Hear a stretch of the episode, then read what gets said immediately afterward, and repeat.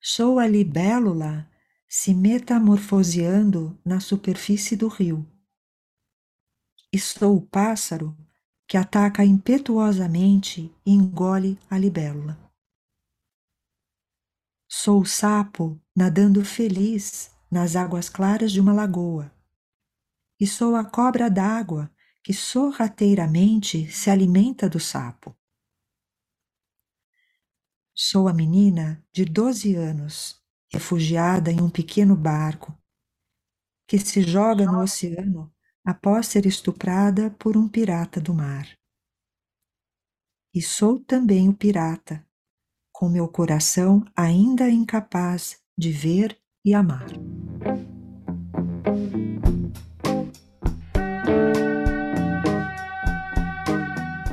Seres de todos os reinos, para a edição 59 do Coemergência, nós temos a alegria de receber a psicóloga, instrutora de meditação e tradutora Denise Cato, aluna do grande professor Thich Nhat Hanh e membro da Ordem do Intercer.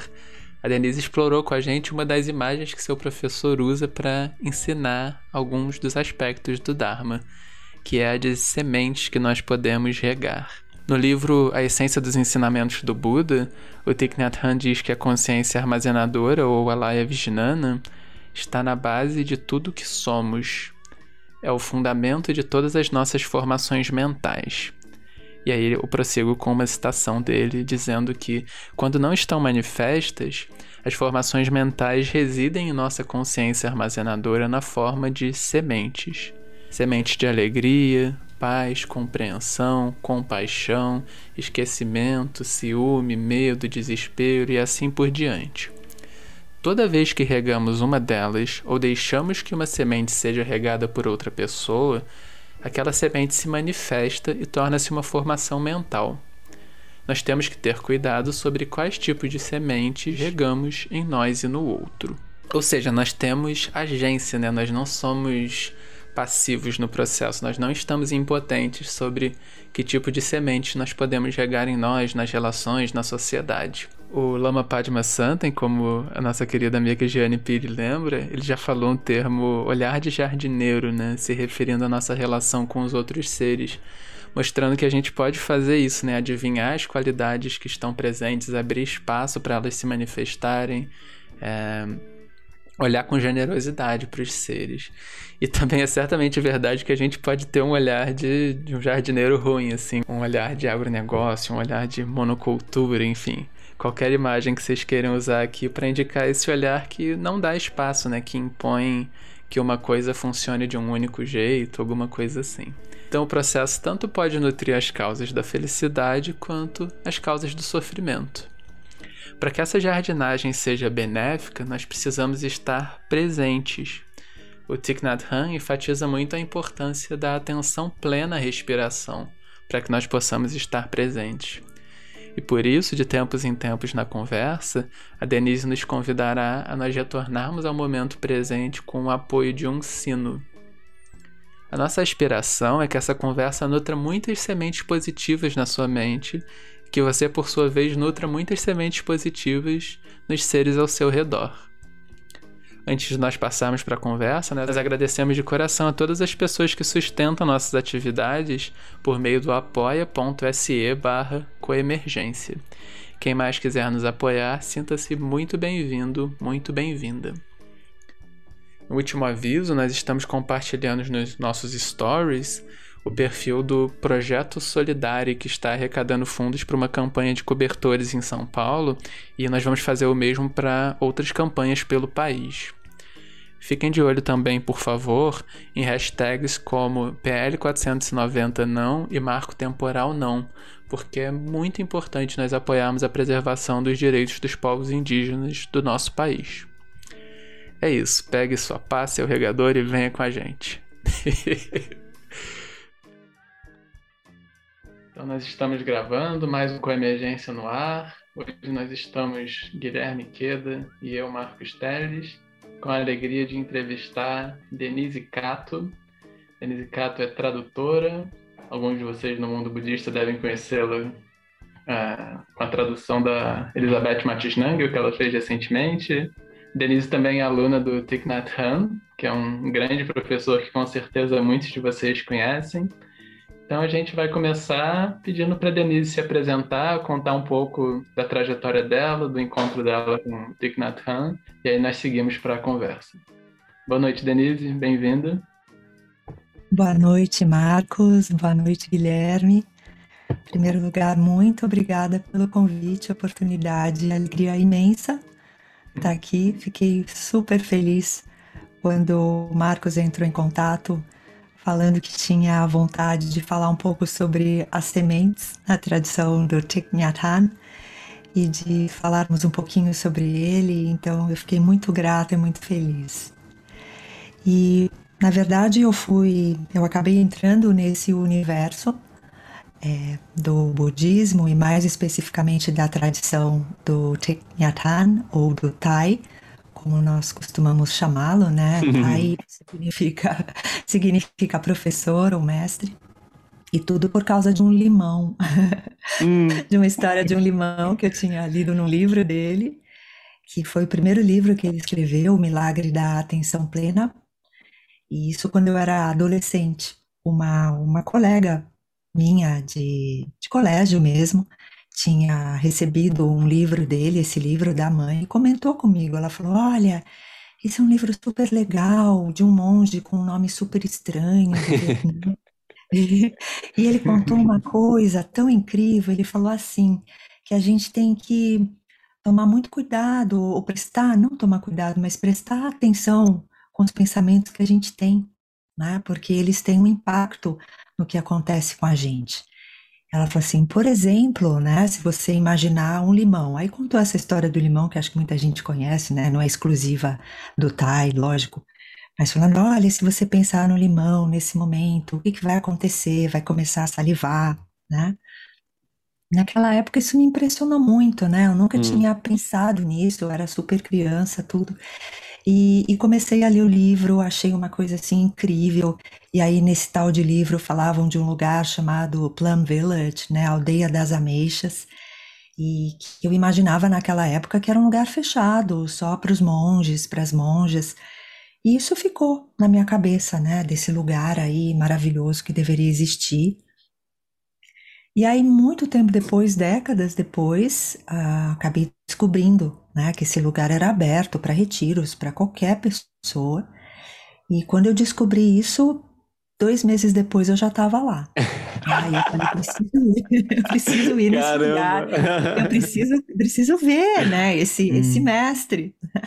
Mas fui lá, né, como centenas de pessoas que existem nos retiros dele, e finalmente conheci. E, e realmente foi algo que me tocou muito, não só pela presença dele, né, que eu acho que é alguém que realmente é um dos mestres, que eu acho que realmente é um Dharma vivo, né? Mas também pela maneira como ele consegue é, traduzir de uma maneira tão simples, né? Colocar de uma forma tão simples ensinamentos que, tão, que são tão complexos.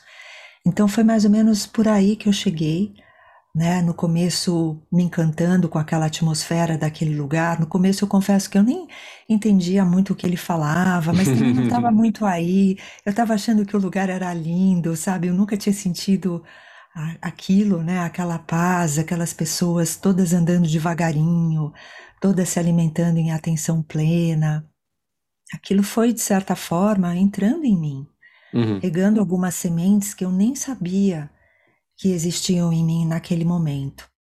É, e claro que depois disso fui começando a estudar um pouco mais, fui voltando a fazer mais retiros lá. Então foi um pouco assim que, que a história começou, mas foi a partir da história do limão e dos pensamentos. Esse livro que você citou foi o meu primeiro contato também com o Dharma, assim. No... Olha só! Sério? Como Dharma, como Dharma, não só como é... Thai, mas como Dharma. É, como Dharma, eu li alguma coisa na internet e aí comprei esse livro usado, assim. Foi o primeiro, a primeira coisa que eu li, assim, então já, já ajudou a gerar uma boa conexão, né? Que legal, ótimo, muito bom. Então, aí, Denise, a gente estava conversando um pouco sobre como explorar mais essa, esse tema justamente das sementes, né? Que você falou que essa experiência é, alimentou algumas sementinhas, aí a gente estava comentando sobre essa questão de regar sementes da alegria, assim, né? Que o, o Tai, é, em alguns sutras, ele observa que o Buda chama a atenção do Ananda para paisagens bonitas, quando eles passam por uma, por exemplo. É, e aí ele fala que, ao fazer isso, ele está regando essas sementes da alegria no, no Ananda. E aí, a gente, especialmente num contexto tão complexo e, e de desafios e, e pesados, às vezes, que a gente está hoje em dia, assim, a gente talvez queria explorar um pouco isso. Qual que é a importância de a gente fazer isso com nós mesmos e com a, as pessoas ao redor, assim, de regar essas sementes da alegria e de que formas a gente poderia fazer isso, você acha, na nossa, na nossa experiência? É, acho que essa, esse é o, um dos ensinamentos que acho que é um dos grandes pilares de todo de toda a prática mesmo do, do Thai, de Plum Village. Claro que não é algo que foi criado por ele de maneira alguma, né? Esse tema das sementes, muito explorado também na escola Yogacara do Mahayana. Então, é sempre importante lembrar, né, que não é uma, embora o Thai mencione muito esse tema das sementes nos livros e nas palestras, é uma coisa que não foi criação dele, né? O que eu acho que até dá mais peso, né? A gente saber que isso é uma coisa muito mais antiga e cultivada. Mas enfim, ele, ele parte desse princípio de que a gente tem oito níveis de consciência, né? Ou oito consciências, é, não dá para a gente ficar explorando tudo isso hoje. Mas que numa dessas consciências, que é a consciência armazenadora, a gente tem vários tipos de sementes, que são sementes tanto saudáveis ou positivas, enfim, e sementes não saudáveis ou inábeis ou, ou negativas. Então, exemplos de sementes positivas ou saudáveis seriam justamente essas: alegria, felicidade, altruísmo, a própria atenção plena uhum, também é uhum. uma, uma. É importante lembrar que ela também é uma semente saudável, e também sementes não saudáveis, que seriam, por exemplo, sementes do medo, de raiva, de tristeza. Não que elas não sejam importantes também, até para o próprio, para nossa própria sobrevivência, essas sementes precisam estar ali mas elas precisam é, ser cultivadas de uma maneira hábil. Né?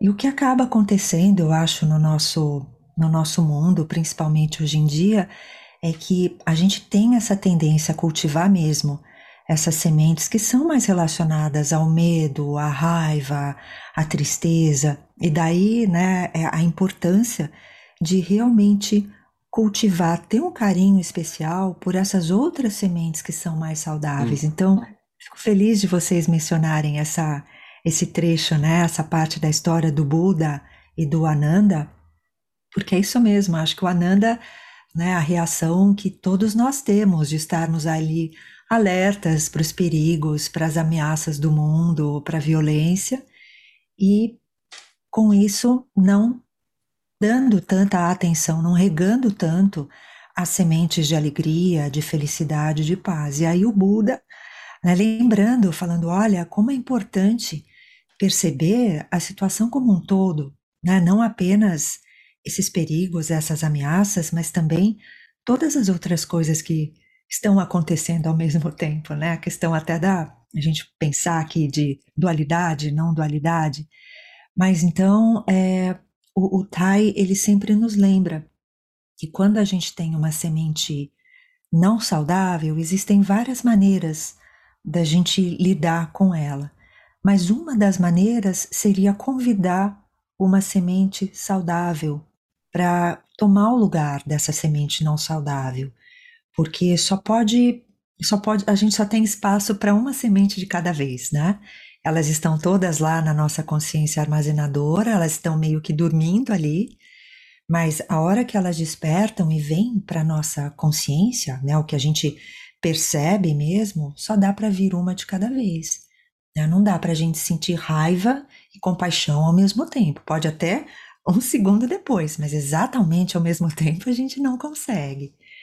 Então é isso. Acho que uma das maneiras, Guilherme, de fazer com que isso aconteça é justamente via atenção plena, né? Porque a gente tem que estar no momento presente, poder fazer justamente isso que o Buda fez, despertar a, para o outro, é, abrir os olhos, né? Esse olhar profundamente para todas essas coisas belas, esses momentos maravilhosos que estão acontecendo a cada momento na nossa experiência. E aí ele, ele fala né, que existem quatro passos para a gente fazer esse, esse cultivo das sementes. Né?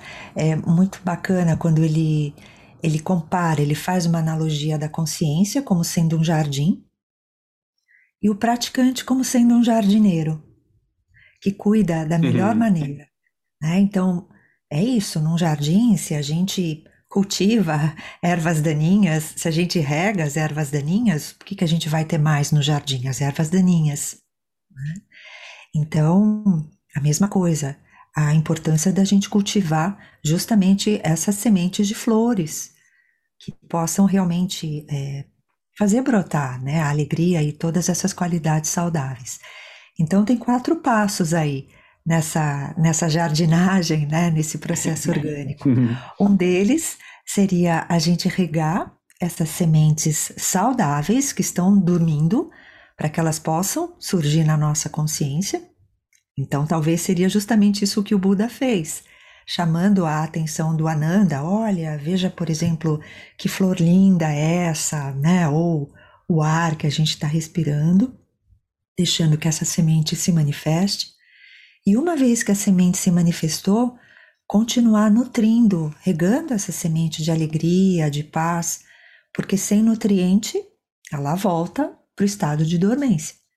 Então não é só fazer com que ela brote, mas que ela fique ali, continue florescendo, dando mais flores. E para o lado das sementes que não são saudáveis, qual seria a ideia? Deixá-las quietinhas ali.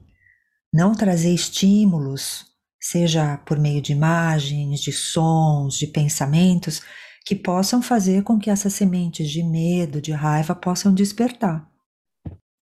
Mas uma vez que elas despertem e venham até a nossa consciência, então encontrar outras maneiras de não regar para que elas possam voltar para esse estado de dormência e ficarem ali. Né? Mas acho que o principal para isso seria realmente por meio da atenção plena, estando no momento presente, para justamente perceber o que que nós estamos nutrindo, né? O que que nós usamos, quais são os nutrientes que nós usamos para para regar essas sementes, sejam saudáveis ou sementes não saudáveis. E que é algo tão, tão fundamental, principalmente nesse momento que estamos vivendo hoje, né? Em que predomina assim o nosso jardim cheio de ervas daninhas, né? e a gente precisando muito aí do colorido e do perfume das flores. Então, que tal se para nós podermos assim regar um pouquinho essas sementes de atenção plena, de alegria, de paz, que tal se nós convidarmos o sino, que é um elemento muito importante da tradição, e nós damos três toques do sino.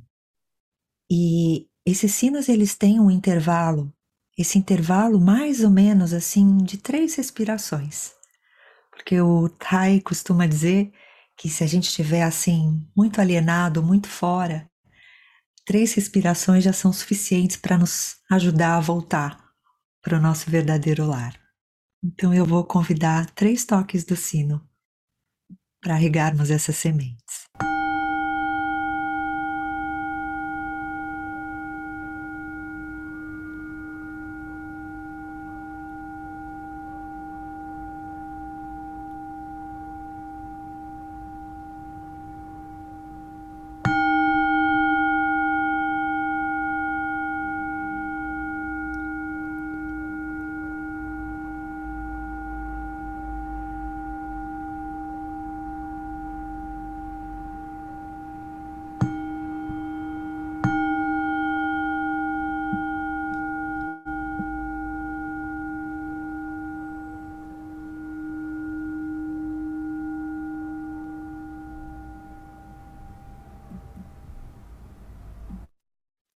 Antes da gente seguir, eu vou inclusive te pedir para comentar um pouco como é essa, prática, essa prática lá no Plum Village e se você costuma fazer essas pequenas pausas assim no dia, por exemplo, se você sente que isso faz alguma diferença. Eu lembro assim de professores de outras tradições, né, o Tulkurdin, os filhos do Tulkurdin, por exemplo, que ele faz esse ponto de short times, many times, né? De várias vezes reconhecer, por exemplo, o estado natural da mente ou fazer alguma parada, vários momentos, né?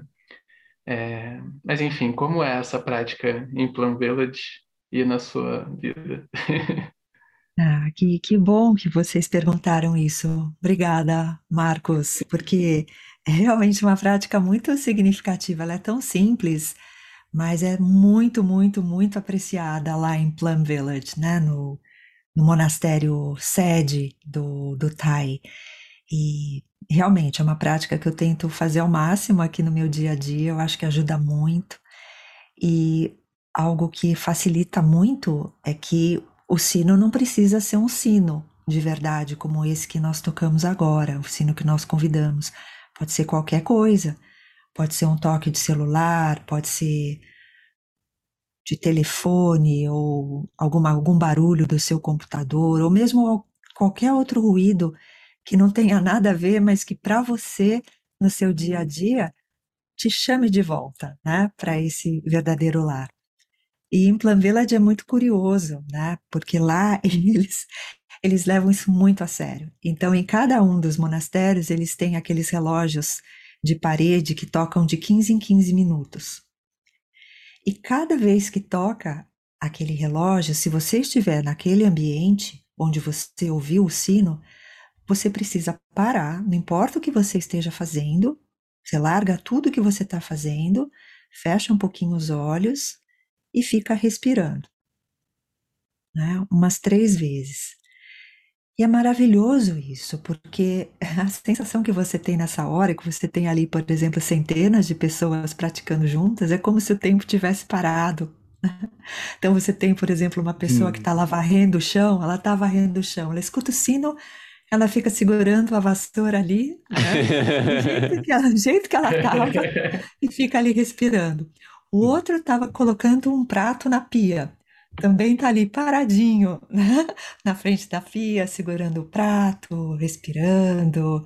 O outro estava abrindo uma porta, ele fica lá no meio da porta também respirando. E é maravilhoso, né? Porque é realmente esse cultivo de poder voltar para o momento presente, perceber o que está acontecendo no seu corpo, na respiração, porque a maioria das vezes a gente não tá lá, né? Uhum. A gente tá em outros lugares. Então, são oportunidades a cada 15 minutos de você voltar para aquele momento presente. E, e, essa prática, então, ela é feita com muita seriedade lá. Até tem um vídeo tão bonito no YouTube que lá em Plum Village eles gostam muito de música. E tem vários monges que tocam, são excelentes uh, músicos, musicistas, e é interessante que tem um vídeo que eles estão tocando, tem uma monja tocando violino, um monge tocando cello, eles estão lá tocando e de repente toca o, o sino do monastério. E aí eles param de tocar a música, ficam lá respirando um pouco, né? Todo mundo ali que estava ouvindo parado também, e depois que eles respiraram três vezes, eles voltam à música do ponto que eles tinham parado uhum. Então é muito incrível a gente poder perceber isso, como isso é levado a sério mesmo. Uhum. Não é uma prática menor, é uma prática muito importante, né, que nutre justamente essas sementes. Uhum. E também, e também que no caso de Plum Village, tem muito a ver com essa prática em sanga, uhum. que é uhum. muito maravilhoso também, né? Toda a sanga ali te apoiando nessa prática de você poder voltar para o verdadeiro lar, de você poder uh, se conectar com esse momento presente. Uhum. Acho que até a gente tem uma pergunta sobre isso da sanga, né, que a gente gostaria de explorar, mas antes disso, uma coisa que me deixa curioso, que me veio agora, é se você pudesse comentar um pouquinho também, Denise, do que na sua experiência e desse contato com o Tai com a, a, maneira como ele apresenta, o que, que fica vivo para você quando ele traz esse tema da atenção plena ou a prática de, de, atenção plena? Porque eu acho que é um tema tão batido hoje em dia, especialmente no nosso meio, assim, na, na nossa bolinha budistinha, a gente acaba ah, atenção plena, mindfulness, meditação, a gente acaba falando sempre muito disso e até quem não está nesses círculos acaba ouvindo sobre a atenção plena de um jeito, às vezes, muito banalizado. Então, se você puder comentar um pouquinho como que brilha isso para você, ou o modo como o Tai apresenta, se você puder compartilhar um pouquinho, também acho que seria interessante para trazer uma nuance para esse termo que possa ter se perdido quando ele é apresentado geralmente. É interessante. Eu não, eu não sei se vou falar alguma coisa assim, né, tão, tão diferente do que a gente costuma dizer no jargão, seja budista ou, ou no, no universo de, de mindfulness, né, dos protocolos de mindfulness. Mas, sem dúvida, eu acho que essa questão do momento presente, da atenção plena ou plena consciência, como nós também falamos na, na tradição, é, é, é muito, é muito importante muito importante. É, tanto é que ele acaba também falando, quando ele fala de, de mindfulness, no caso, ele está se referindo não apenas à atenção plena, a estar neste momento, que já é muita coisa, né? Mas ele sempre traz por trás disso a questão dos cinco preceitos, uhum. né? ou, ou que na tradição dele é chamado de cinco treinamentos da atenção plena ou cinco treinamentos da plena consciência. Então, toda vez que ele fala em atenção plena, ele tem essa referência a todos esses cinco preceitos que são tão importantes no budismo. E que ele, inclusive, é, dá outros nomes, enfim, né, de uma forma muito amorosa, de uma forma muito inclusiva. Mas acho que uma coisa que é, é super importante mesmo é, é, isso que ele fala, né? Ele tem um, uma frase que é, é, tão especial, né? Ele fala momento presente, momento maravilhoso. Ele fala muito isso, né? Momento uhum. presente, momento maravilhoso. E aí a gente sempre pensar, né? O que, que é esse momento maravilhoso, né? Porque é tão comum a gente falar, puxa, agora, nesse momento que a gente está vivendo, como que a gente pode falar? Parece até meio desumano, cruel falar assim: puxa, que momento maravilhoso eu estou vivendo agora, quando tem tanta gente sofrendo, tantas coisas acontecendo.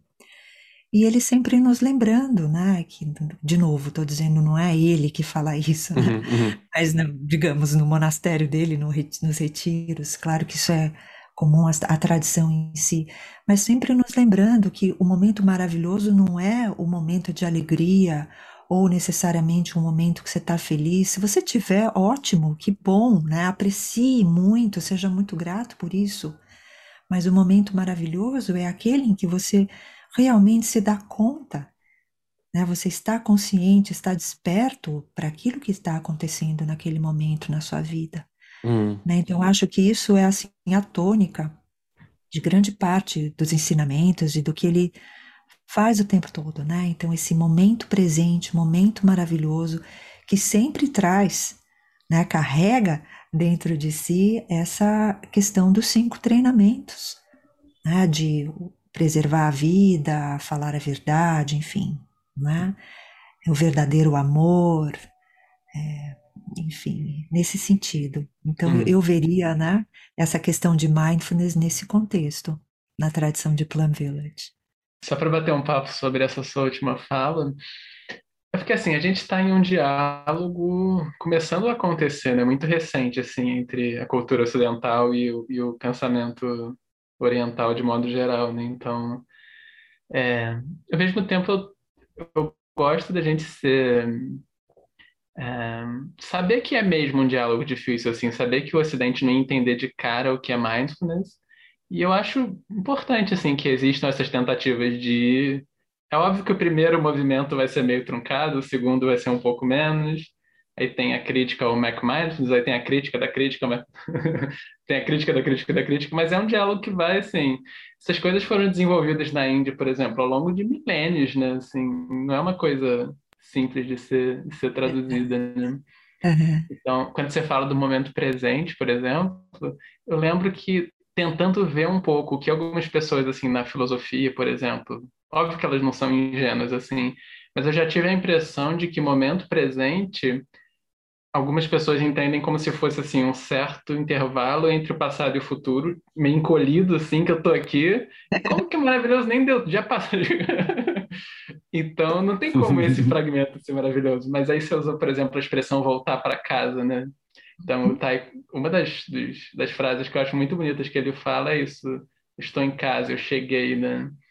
Então, Exatamente. se puder comentar sobre esse momento presente, porque ele é muito mais essa sensação de ter chegado, né? De não, de não ter que fugir para um outro lugar onde aí sim tudo seria incrível e quando chegar lá ter que fugir tudo de novo. Exato, exato. É, isso que você falou me lembrou muito, né, daquela questão justamente de não, não, não preciso ir, é quando ele fala, né, eu não preciso ir a lugar algum, eu já cheguei onde eu deveria estar, onde eu gostaria ou poderia estar. Que é bem isso, né, esse momento, é essa, esse impulso que a gente tem de sempre ir em direção ao futuro ou ao passado, sempre tendo alguma coisa para fazer e depois a próxima coisa para fazer e saber que não não tem isso, né? Então ele, ele frisa muito isso, né? Nenhum lugar para ir, nada a fazer, somente estar no momento presente. Que eu acho que inclui isso desse momento, né? Esse espaço temporal, essa unidade de tempo, Uhum. Mas acho que principalmente esse estado de presença. Isso. Né, que, que não tem muito a ver com uma unidade de tempo, mas esse estado de estar presente neste momento e neste outro momento e neste outro. Né, uhum. E que uhum. vai se sustentando dentro disso, voltando para casa, né?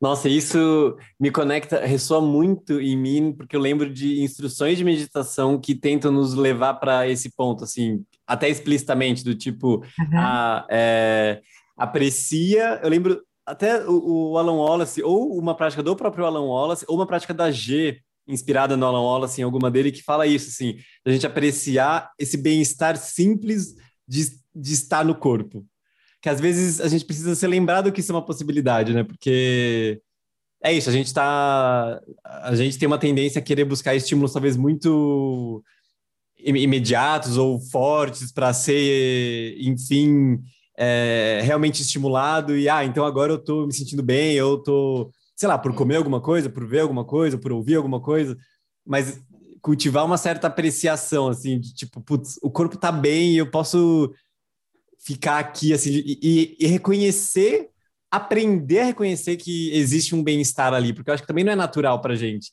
Vem uma inquietação muito grande, assim, né? De tipo, exato, o que, que eu vou fazer depois? O que, que eu vou ver depois? Ou eu preciso estar fazendo alguma coisa, eu só parado aqui não tem bem-estar aqui, ou não tem uma felicidade suficiente aqui para mim. Então, esse lembrete, putz, para mim ressoa muito, porque é um lembrete que me ajuda. É, tipo, cara, às vezes tá tudo bem de só soltar o corpo e, e, e relaxar. Nisso já tem uma qualidade de bem-estar que é gostosinha de ficar ali. É... Enfim. Esse comentário do Gui me. A gente, a gente esqueceu a pauta, né? A gente tá perguntando outras coisas. que legal, que ótimo. Achando ótimo. É. Esse comentário do Gui me, me faz lembrar assim: é, você poderia comentar um pouco de que maneira a própria atenção plena à respiração pode ajudar no trio, por exemplo, a tranquilidade no corpo, a alegria no corpo? Também são coisas que estão que são dão uma base para uma concentração que a gente possa ter, né? Então, é, a atenção, você poderia falar como a atenção a certas qualidades já presentes ajuda a irrigar essas qualidades? É interessante, né? Fiquei assim, quando você fez a pergunta, eu falei, uau, o que que eu vou responder agora, né? Porque eu fiquei pensando assim, né? Tem a questão da respiração, que eu acho que. Eu estou falando tudo do ponto de vista da tradição dele, né? Uhum. É, a respiração, claro, é, é, a coisa mais fundamental mesmo, né? Até tô me lembrando aqui já com uma introdução aqui para o comentário, que ele fala direto, né? Ele só fala inspirando, sei que estou inspirando, expirando, sei que estou expirando, né? E uma vez ele tinha, tem muitos jornalistas, né, que queriam fazer entrevistas ou documentários com ele, e aí sempre que havia essa tentativa, ele sempre falava, claro, mas então para isso convido vocês a passarem uma semana, ficarem alguns dias aqui no monastério, né? Ele não ia lá assim dando a palestra. Fica aqui um pouco com a gente, conhece, faz um retiro, passa um tempo para você entender, né? Muito melhor do que eu ficar falando. Mas aí tinha um jornalista que fez uma reportagem e que falou assim, e, e, falando, ela, essa pessoa ficou realmente um tempo lá e entendeu tudo, mas falando assim de brincadeira no começo, né? Que, que falou que tinham jornalistas que não entendiam muito isso e falavam, hum. puxa, eu não vou ficar aqui perdendo tempo. Esse monge só sabe falar isso. Inspirando, sei que estou inspirando, expirando, sei que estou expirando, né? E aí falaram para o Tai, falaram, olha, ele foi embora, porque ele disse que você só fala isso. Aí ele falou assim, mas ele tem razão, eu só falo isso. então, eu acho que é um pouco isso, ele está sempre falando, porque eu acho que, na verdade, é isso, é um cultivo de poder ter a respiração como essa forma de voltar para o momento presente eu acho que o tempo todo na tradição dele, ele, ele faz esse convite de qualquer concentração, qualquer atenção mais elevada ou uma mente mais, mais pura, tudo isso vem dessa ênfase de realmente estar onde você está nesse momento.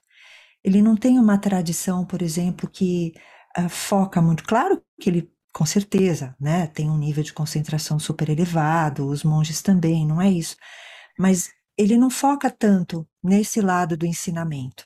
O que ele foca mesmo é nisso, né? De você estar naquele momento, né? Sem querer chegar a outros lugares, cultivando a sua presença ali. Tanto é que nos retiros, quem faz o retiro com ele, você tem, em comparação, acho que a qualquer outro retiro que eu conheça, é o que tem menos momentos de respiração sentada em silêncio. Você faz, né, você tem as práticas, mas a maioria das práticas, elas são feitas uh, quando você está no seu dia a dia. Então, hum. é a hum. meditação do alimento, que é super forte também dentro da tradição dele, a meditação do trabalho, é, vários tipos de meditação caminhando, né? Não posso esquecer de falar isso, que é algo tão precioso na, na, tradição dele, e, e também muito o aspecto relacional. A meditação, muito essa parte de a atenção quando você está falando com outro de uma maneira amorosa, a escuta profunda também amorosa. Então, eu acho que esse estado de presença, de tranquilidade, né? tanto da parte de chamata, como depois a parte mais de, de concentração. Ele fala muito também né, de olhar profundamente, que seria aí o, o, o Vipassana, né? mas ele, tudo isso está muito relacionado a essa questão de voltar para o momento presente em todas as atividades. Né? E a meditação sentada, ela é uma delas. Né? E uhum. não é uma prática assim tão maior. E aí a respiração, claro, a respiração, sim, pontuando absolutamente todas as práticas, né? Ela, ela é o que ancora realmente. Mesmo que você esteja se alimentando, você esteja caminhando, você tem aí a, a parte sensorial, a parte do corpo, mas a respiração ali sempre como assim fiel companheira do, do praticante. O sino da plena consciência é a voz do Buda nos chamando de volta para nós mesmos. Sempre que o sino soa, paramos de pensar e de falar e entramos em contato com nós mesmos, enquanto respiramos e sorrimos. Este não é o Buda de fora, é o Buda de dentro, chamando-nos de volta para casa.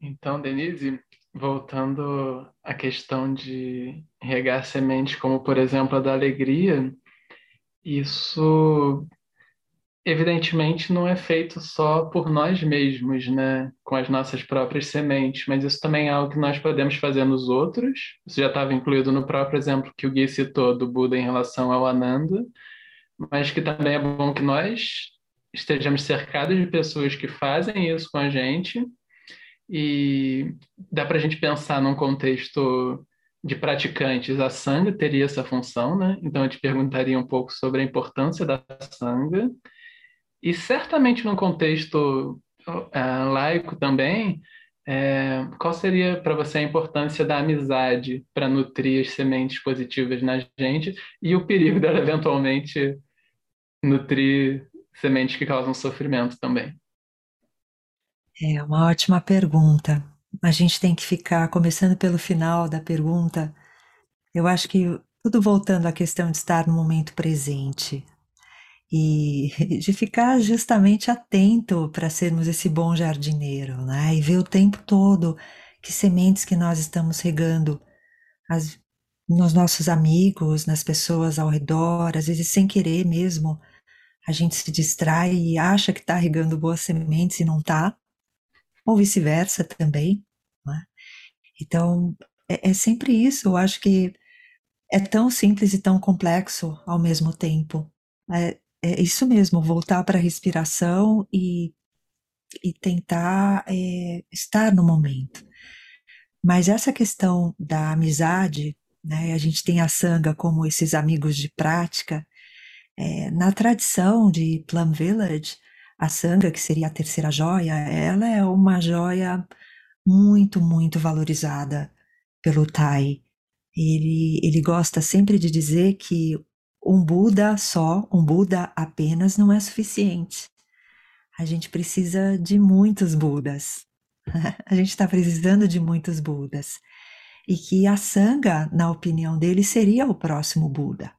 Né? O Buda não como um indivíduo, como uma pessoa específica, mas como uma sanga, como uma comunidade de praticantes.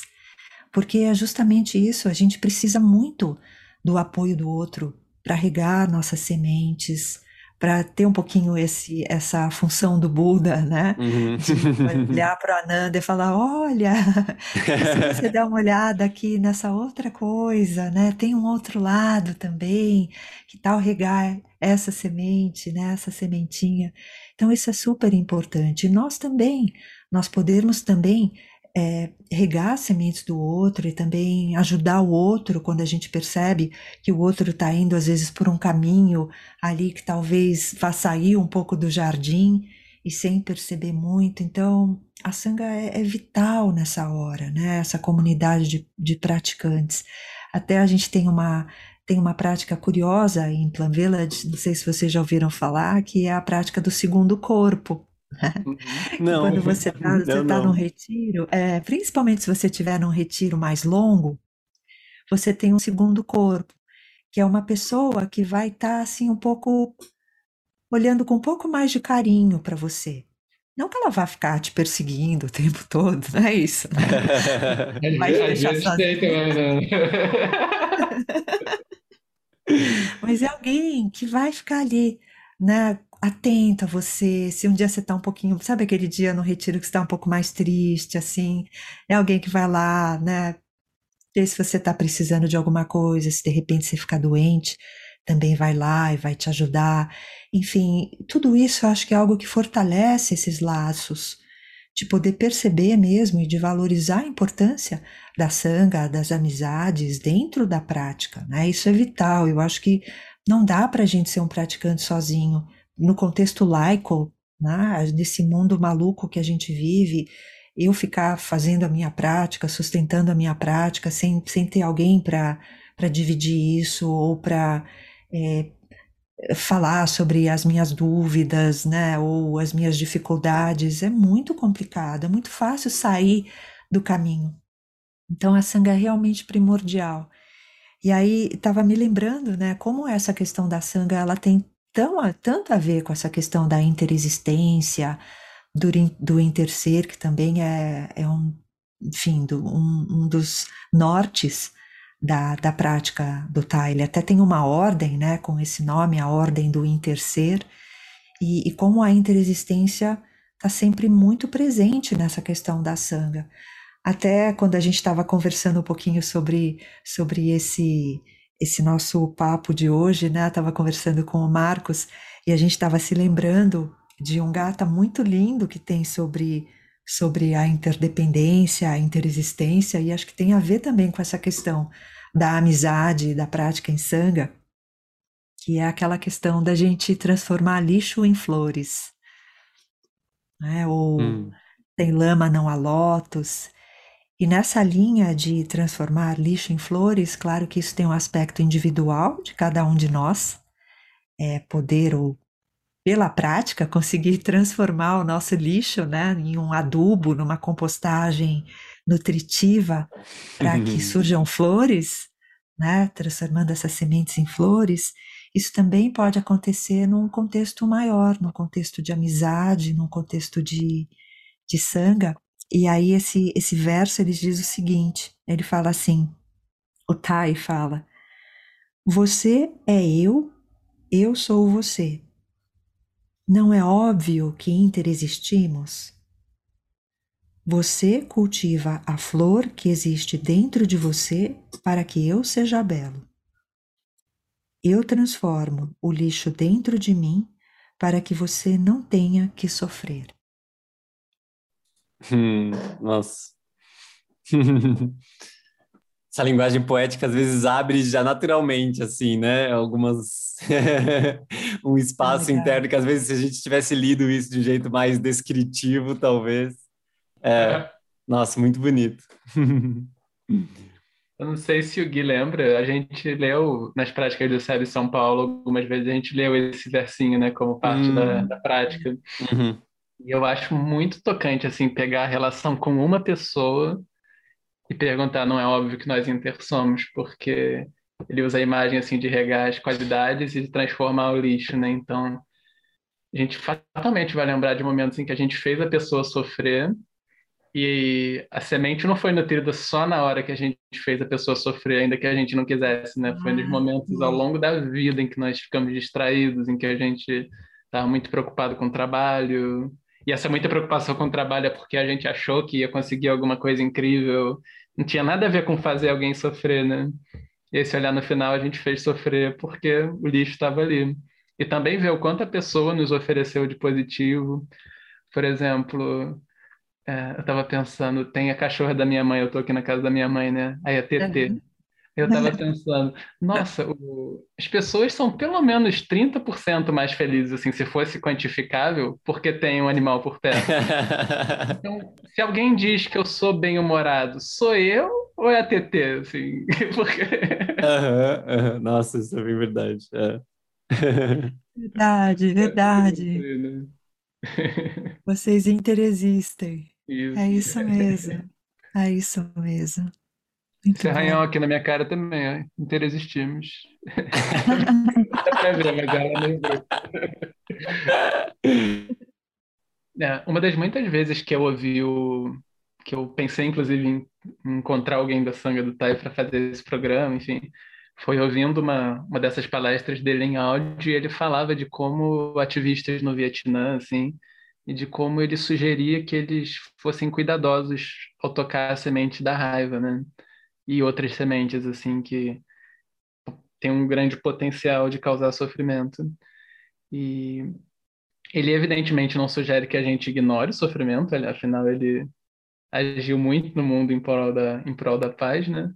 Mas eu percebi que, nossa, realmente, assim, isso é uma coisa, não é que não é para fazer, mas ele dá aquele exemplo, por exemplo, de se tem um bebê chorando, né? Você não tem como. Quer falar desse exemplo do bebê, que é tão maravilhoso? Não, não, não. Fala você. Vai ser maravilhoso ouvir você. Mas vai favor. ser bom, vai ser sem a sua transmissão uhum. direta dele, mas o. Você não vai pegar o bebê e jogar ele no armário, jogar o bebê fora ou mandar ele ficar quieto, né? Você tem que pegar ele no colo e acolher aquele sofrimento para transformar o sofrimento, né? Então tem esse ponto assim, como e com que frequência tocar as causas do sofrimento, de modo, por exemplo, que elas gerem compaixão ou energia para ação, mas não virem uma causa de mais sofrimento. Agora você fez essa pergunta, sabe quando assim vem um monte de coisas assim, de vontade de falar ao mesmo tempo? Eu falei, gente, será que agora eu vou lembrar de tudo que eu estou pensando aqui?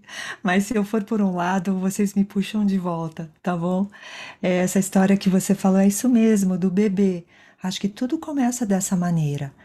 é, a gente perceber todas as, todas as emoções fortes, mais avassaladoras, medo, raiva, tristeza, a gente primeiro poder perceber que elas são sementes de um ser humano. Todo ser humano vem para essa vida e para todas as nossas vidas que nós tivermos carregando, herdando essas sementes.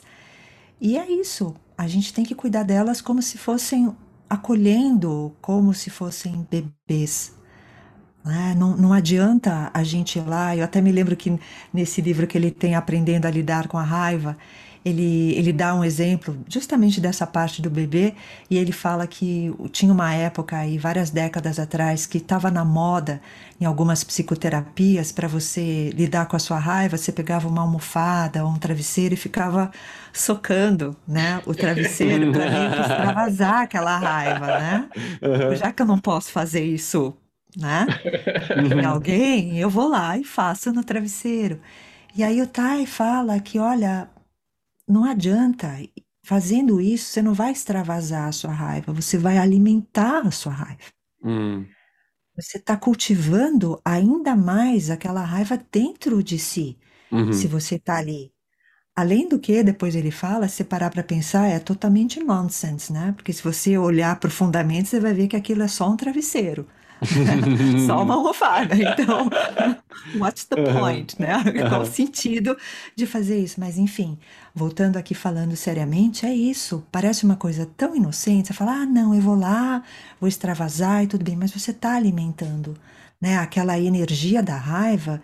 Eh, basta assim, se a gente fechar o olho e a gente se imaginar agora, nesse momento, nesse momento, você socando um travesseiro, alguma coisa, você vai sentir algumas coisas. Da mesma forma que eu senti salivando quando eu pensei naquele limão, né? Então, é a mesma coisa. Então, acho que tudo começa com isso, a gente não alimentar dessa maneira. E outra coisa também que eu acho que foi linda a maneira como ele lidou com toda essa violência, tudo isso que aconteceu na época da guerra e que acabou levando ao exílio dele, como ele realmente respondeu a tudo isso de maneiras pacíficas, né? Então, claro, jamais negando tudo que estava acontecendo, jamais fechando os olhos, inclusive criando uma, uma escola de jovens assistentes sociais na época para justamente é, dar apoio às famílias que, que estavam ali tão prejudicadas na guerra. Mas foi assim que ele foi é, lidando, transformando né? Eu acho que foi bem isso. Em vez de ele ir lá e regar ainda mais aquelas sementes de ódio, de raiva, ele foi lá, convidou sementes saudáveis para entrarem hum. no lugar. Ah, eu acho que uhum. isso é uma coisa muito hábil para a gente se lembrar na hora que a gente está numa situação avassaladora. Hum. Parece que aquela coisa vai chegando. O que, que eu faço com isso? Claro, reconheça. A primeira coisa tem que reconhecer. Eu gosto sempre de falar isso. Olha, se você quer dizer tchau para alguma coisa, primeiro você tem que dar oi. Hum. Né? Você está numa festa, não tem como você se despedir de alguém que você falou para quem você não falou oi antes. Você tem que encontrar antes. Então você tem que encontrar com a sua raiva, tem que olhar para a cara do seu medo, você tem que ver tudo isso se você quiser transformar isso. Primeiro tem que olhar. Né? Então, de, de forma alguma, ele está sempre lembrando isso. Então, olha, tem que olhar, tem que acolher, isso está acontecendo. O meu momento maravilhoso é isso, eu estar em contato e consciente de que nesse momento eu tenho essa emoção dentro de mim. E mais maravilhoso ainda é eu poder é, me beneficiar da atenção plena para poder transformá-lo. Então, é, voltando a isso, o que, que o Tai fez na época da guerra? Ele foi lá, fundou essa escola, posteriormente ele acabou fundando uma ordem, a Ordem do Intercer, para justamente ter uma ação de bodhisattvas ali naquela situação, para poder amparar, para poder aliviar aquele sofrimento humano tão forte naquele momento. Aí ele depois foi exilado, no exílio ele vai lá e funda Plum Village, né? que acabou regando sementes não só naquela época, mas décadas depois, né? Isso continuando a espalhar tantas outras sementes. Então, eu acho que é uma maneira muito sábia de justamente ver como que a gente pode substituir as sementes Então, acho que respondendo um pouco a pergunta é isso. Tem sim um primeiro momento que a gente precisa entrar em contato, precisa olhar profundamente para o que está acontecendo. Mas eu acho que, agora falando como Denise, né? Não sei o que o Tai diria nessa hora, uhum. mas eu acho que nunca, nunca é justificável a gente alimentar isso.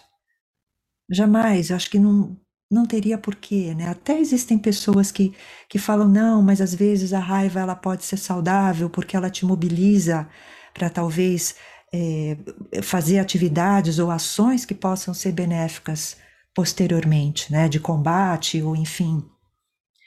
Mas acho que podem existir outras maneiras, né? Acho que não precisa ser regando as sementes da raiva, do medo, mas sim fortalecendo outras sementes outras sementes saudáveis que possam é, ter essa mesma energia, essa mesma é, intenção, volição de poder aliviar o sofrimento. E aí estava me lembrando também de uma outra coisa, quando vem essas, aí mais no campo relacional mesmo, talvez um pouco mais individual, é, quando vem toda essa questão do, dessas emoções mais turbulentas, aquilo que eles falam, que o Tai fala e todos os grandes mestres falam também, né? Que uma pessoa que causa o mal, uma pessoa que espalha o ódio, ou todas essas sementes, ela não precisa de mais ódio, mais raiva, ela precisa de ajuda.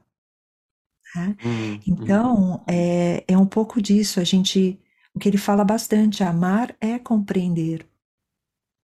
É compreender como um todo mesmo né? Que essa pessoa está no momento, ela não é só isso, ela é outras coisas também, mas naquele momento ela não está sabendo ser aquelas coisas boas que ela tem dentro dela, ela só tem espaço naquele momento, por causas e condições na vida dela, para ela se expressar daquela maneira. Até estava me lembrando também daquele poema famoso do Tai né? que, ele, que se chama Por Favor, Me Chame por Meus Verdadeiros Nomes. Hum. E eu acho que tem muito a ver com essa questão da gente poder é, lidar de uma maneira, ajudar a lidar com essas sementes de raiva ou de tristeza que, que acontecem com atos, né, com ações no mundo. Aí não sei se eu posso ler uns trechinhos desse poema. eu não vou claro. ler o poema inteiro, porque ele é um pouco longo, mas talvez uns trechinhos que tenham a ver um pouco com essa com essa questão das sementes e de poder entender o uhum. outro, né? Então, é, chama, né? Então, repetindo o nome desse poema, é Por favor, me chame por meus verdadeiros nomes. E aí, ele fala assim, por exemplo: Sou a libélula se metamorfoseando na superfície do rio. E sou o pássaro que ataca impetuosamente e engole a libélula. Sou o sapo nadando feliz nas águas claras de uma lagoa, e sou a cobra d'água que sorrateiramente se alimenta do sapo. Sou a menina de doze anos, refugiada em um pequeno barco, que se joga no oceano após ser estuprada por um pirata do mar. E sou também o pirata, com meu coração ainda incapaz de ver e amar. Então, eu, eu acho que esse poema, hum. ele traz muito para, é um convite para ver isso, né? Amar é compreender. É compreender que eu sou, ao mesmo tempo, a menina refugiada em alguns momentos da minha vida, em outros eu sou esse pirata. Né? Uhum, uhum. Não é só o pirata que é o pirata, eu também uhum. sou o pirata. O pirata também é né, a menina de 12 anos em, em vários momentos, quando a vida permite que ele seja isso. Né? Então eu, eu acho que esses são todos convites também é, para nós podermos voltar para o momento presente, justamente quando essas emoções, essas sementes tão negativas estão muito fortes, estão muito fortalecidas na nossa mente, na fala, nas ações. Acho que lembrar disso também é uma maneira de, de poder fazer, de podermos ser um bom jardineiro hum. com essas sementes. esse poema foi um exercício de compreensão dele com algo que realmente aconteceu, né? Essa história. Exatamente. Hum. A gente. Que é uma, é uma pergunta super interessante, que o Alisson, também do, do podcast, ele, ele escreveu aqui na pauta. Sim de um jeito cômico, assim, ele aí que fique registrado que foi ele. Então a gente está demarcando aqui para todos os ouvintes. Nossa, eu tô ficando com medo. Será que eu vou saber não, responder? Não, não, não, não. É... O Alisson tá regando aqui sementes. É. ele, ele, brincou assim, ele colocou. É uma pergunta séria, mas que ele começou brincando. Assim, ele falou que o Tai diz em um dos livros que abraçar a árvore é um exercício comum e recomendado em sua comunidade. Aí depois você pode comentar isso. Mas ele falou o que inviabilizou um certo bullying comum entre os budistas de chamar é, os New Ages de abraçar árvore. E aí o ponto seria assim. tá ressentido nitidamente. Né? Aí, indo para a pergunta, ele, ele falou assim: vivemos num momento de, de crise climática e ambiental, resultado de um grave descuido e uma desconexão nossa realmente com a natureza e, por consequência, com nós mesmos, né? Tem aquela fala do Krenak, inclusive, que me vem quando eu leio isso, de que a gente enxerga a natureza como fora e não parte da natureza, né? E então, é, a gente gostaria que você talvez explorasse um pouco isso, talvez essa experiência em Plan Village, que eu, até pelo documentário que foi feito lá, assim, um lugar maravilhoso e em termos de, de natureza. Qual que é a importância uhum. dessa, desse estabelecimento, de, dessa conexão com a natureza para o caminho assim, espiritual? Se isso é algo que é muito presente lá ou até na sua experiência, se você pudesse comentar um pouquinho sobre isso, sobre essa conexão com a natureza. É... Alisson, obrigada pela pergunta. Uma pergunta muito pertinente, porque essa, essa questão do ambiente, da ecologia, isso, nossa, é, é, é muito presente. Né? Quando a gente vai para os monastérios, e mesmo não só lá, quando os monges dão retiros, enfim, nas palestras, é, é um tema muito, muito importante para o Thich né? a, a nossa mãe terra, e, e principalmente por essa questão toda da, da interexistência, a gente não consegue, a gente não sobrevive, né, de forma é, totalmente sozinha, a gente faz parte disso tudo, então é uma preocupação muito grande com a ecologia, isso já há bastante tempo ali, né, isso é muito cultivado, é um tema muito presente nos monastérios, enfim, ele fez também alguns retiros, acho que até teve um recentemente, se não me engano, para ambientalistas também. Então é algo que está muito assim na agenda de Plum Village, com hum. um respeito muito grande pela parte ecológica. Eles têm lá um projeto também que se chama Happy Farms. Hum. Né? E, e, eles trabalham muito com isso. E, e o Tai sempre é, nos chamando a, a, atenção, né? não chamando a atenção de dar bronca, mas chamando a, a, atenção, a consciência, a consciência para isso, né? Uhum. de que tudo, né? aquilo que ele fala, o, o pão nas suas mãos né? é o verdadeiro cosmos. Uhum. Né? Deus lembra uhum. todo. A gente recita também a, as cinco contemplações antes de uma, de uma refeição. E, e que a gente justamente é convidado a perceber né? Claro, isso não é único dessa tradição, isso está em N tradições, mas de poder sempre, em tudo que a gente está, a gente poder perceber os elementos, poder perceber a terra, o sol, tudo, e isso é, é muito, muito valorizado dentro da tradição. E, e, como uma questão, digamos, ecológica e uma questão do Dharma mesmo, né? De uhum. sempre nos lembrando né, que tudo tudo está interligado e que nós não podemos existir sem toda essa toda essa rede, né? Sem toda essa estrutura. Uhum. Sim. Nossa, isso é algo que para mim está bem vivo nesse momento, assim, porque eu estou lendo. É, não vou saber falar o nome do livro direito, Marcos, talvez você saiba. O, o livro que foi publicado da, pela Lúcia da Letra do Tenzin Wangyal, A Cura Através é, a cura através da forma, da energia e da luz. Boa, obrigado. Eu não saberia dizer completinho. E eu tô. Bom, ele é, é bem falando dos elementos, né? Da, da importância desse nosso contato com os elementos e da importância que povos originários assim geralmente têm com esses com esses elementos ou povos tradicionais no sentido de já enxergar naturalmente como eles estão presentes na vida e não existe essa separação. Então, o fogo, o calor do sol, a água, o ar, o espaço.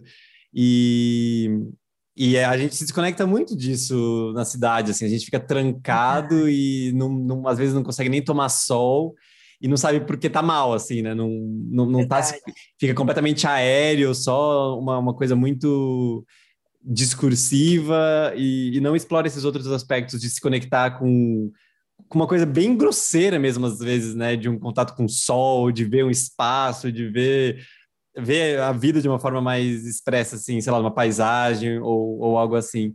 E, nossa, é, para mim, eu, eu tô falando isso até porque eu e, e minha namorada, a gente, no final de semana foi para uma casa assim na em, em Minas Gerais aqui com outro casal de amigos para ficar um pouco isolados juntos, assim, com os cuidados necessários, mas para ter um pouco mais de contato com, com a natureza. E, nossa, tipo, quatro dias, mas já fazem uma diferença em termos de, tipo, de qualidade de experiência que dá para ter, só por ter esse pouquinho mais de contato com a natureza, mais direto.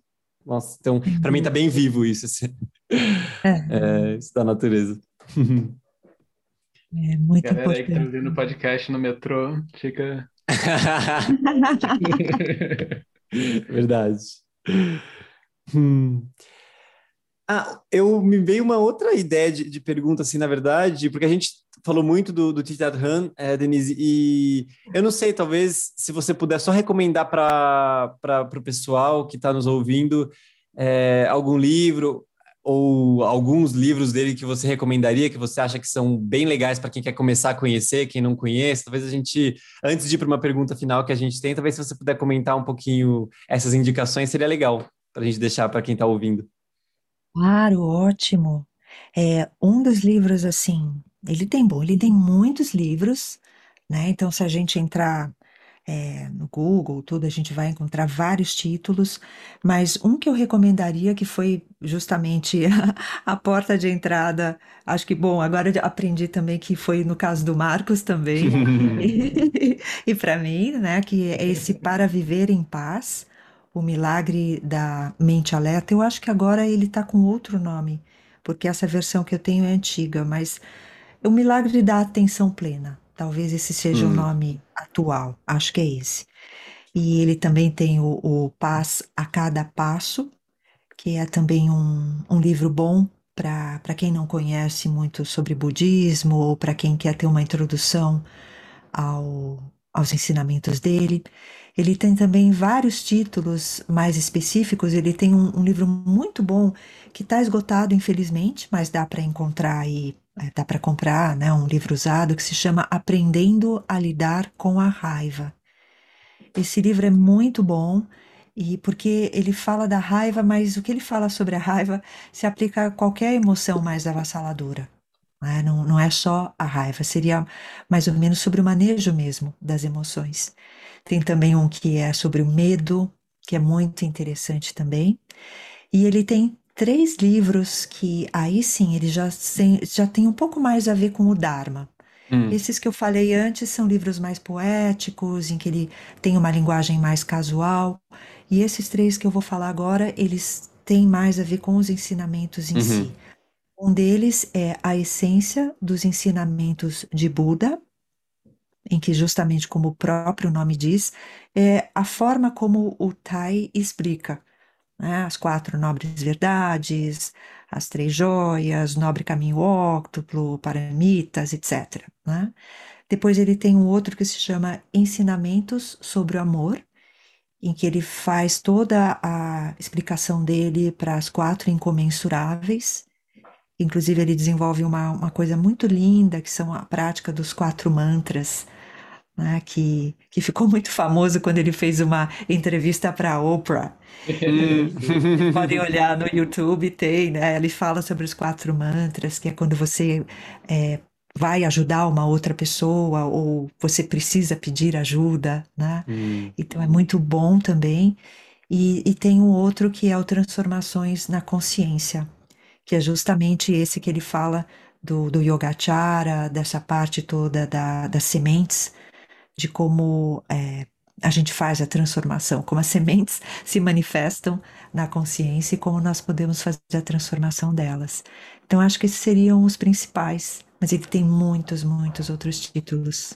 Todos valem a pena. E só falando assim, que se alguém for procurar na livraria, é, sei lá, se felizmente ou infelizmente, a melhor forma de procurar é ir direto na sessão de autoajuda.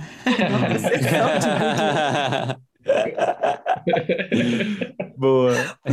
Por um lado eu fico um pouco triste, mas por outro lado eu acho bom, porque isso faz com que mais pessoas conheçam, uhum. né? E o mais importante é que as pessoas cheguem, né, ao livro dele, não importa de qual forma. Mas é só uma brincadeira, mas é porque costuma acontecer. Sim, sim. Isso aí é verdade. Né? Maravilha. Nossa, e... ele, sem querer dar pitaco na tua resposta, mas só para expressar uma admiração, assim, pelo velho caminho Nuvens Brancas.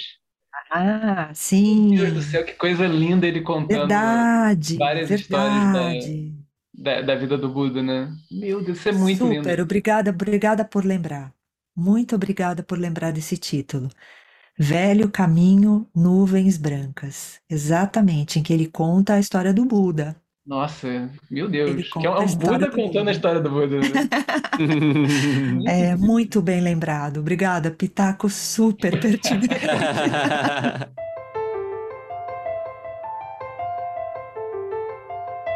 e aí, assim, a gente tem uma pergunta que a gente costuma fazer, que é uma pergunta depois de quase uma hora e meia, a gente ainda gera esse desafio para quem, para a pessoa que a gente está conversando de sintetizar alguma coisa, né? Mas a gente tenta buscar essa visão em primeira pessoa, assim, de nesse seu contato com o Tai e tanto de prática quanto da presença dele ou é, dos ensinamentos em si, o que é algo que você aprendeu que sempre que você tem a chance, você gosta de compartilhar, assim, algo que fica mais vivo, algo que brilha mais para você, assim, dos ensinamentos dele, que você gosta sempre de contar ou comentar quando você tem a, tem a chance. O que, que você diria que seria isso para você?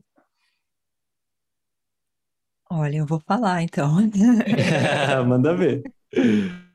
Não é uma resposta muito, muito usual, mas é a forma como ele dá a definição do que é falar a verdade. Né? Hum. É, isso, na verdade, é, eu sempre ficava pensando, né, que você falar a verdade é você contar um, um fato verídico, né? Você, o oposto de você não mentir, você mentir, né? Falar a verdade é não mentir. E aí é, eu ouvi não dele, mas um monge já bem experiente dele ele deu uma palestra falando sobre o Tai, e o tema era justamente isso, o que é falar a verdade. E isso, apesar de não ter sido algo que eu ouvi de uma palestra do Tai, eu acho que é uma das coisas que eu mais gosto de trazer para minha vida, que é justamente o que ele chama de falar a verdade. Então, nessa palestra, resumindo muito, esse monge conta que o próprio monge, quando ele era bem novo, na vida monástica, ele teve que ser encarregado de fazer um retiro para muitas pessoas. E, e, nesse retiro ele ficou preocupado, porque ia dar muito trabalho. Resumindo a história, uma outra pessoa lá que tinha experiência em retiros eh, se ofereceu para ajudar. Né?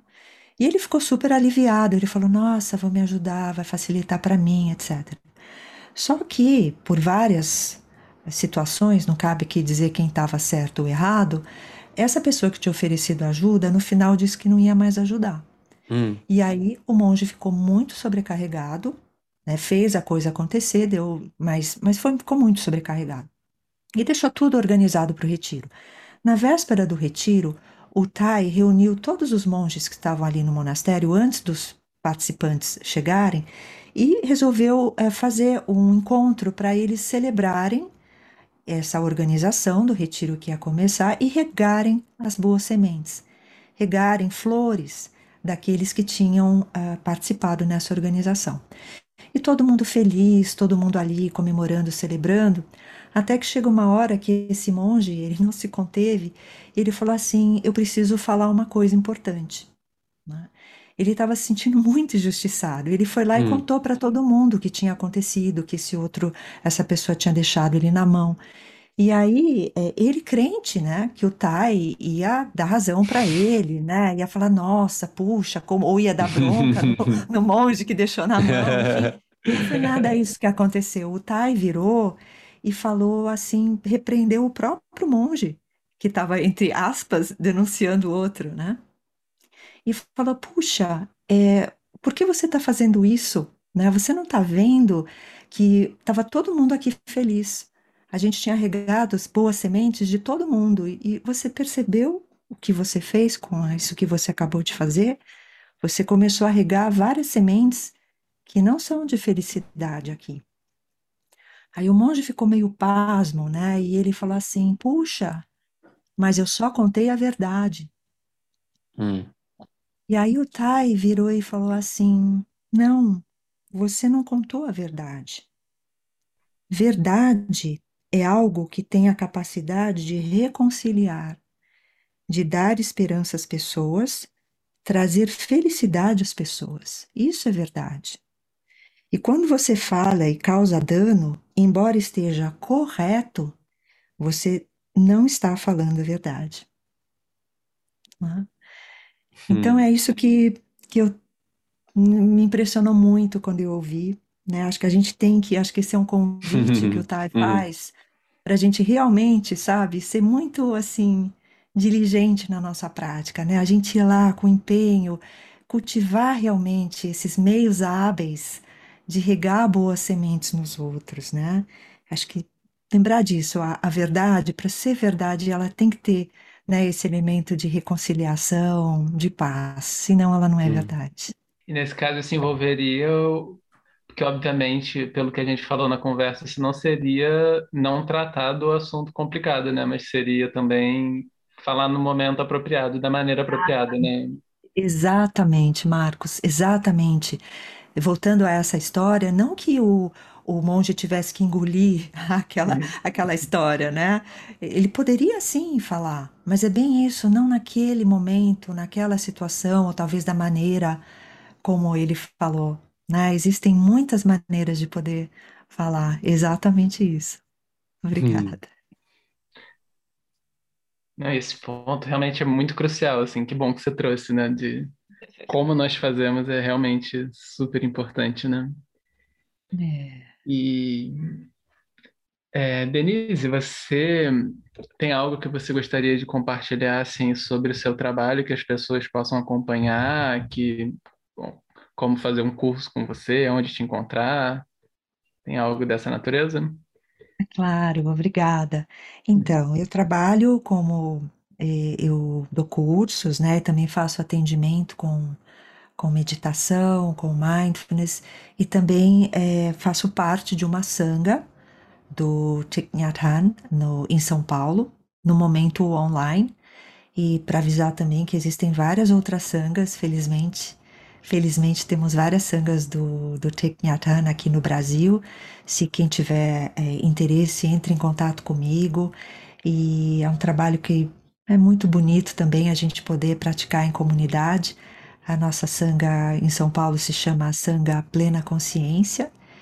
E, e é só entrar em contato comigo e a gente pode é, explicar como fazer para participar. Enfim, a gente faz as práticas, né, os ensinamentos, tudo de acordo com a tradição de Plan Village.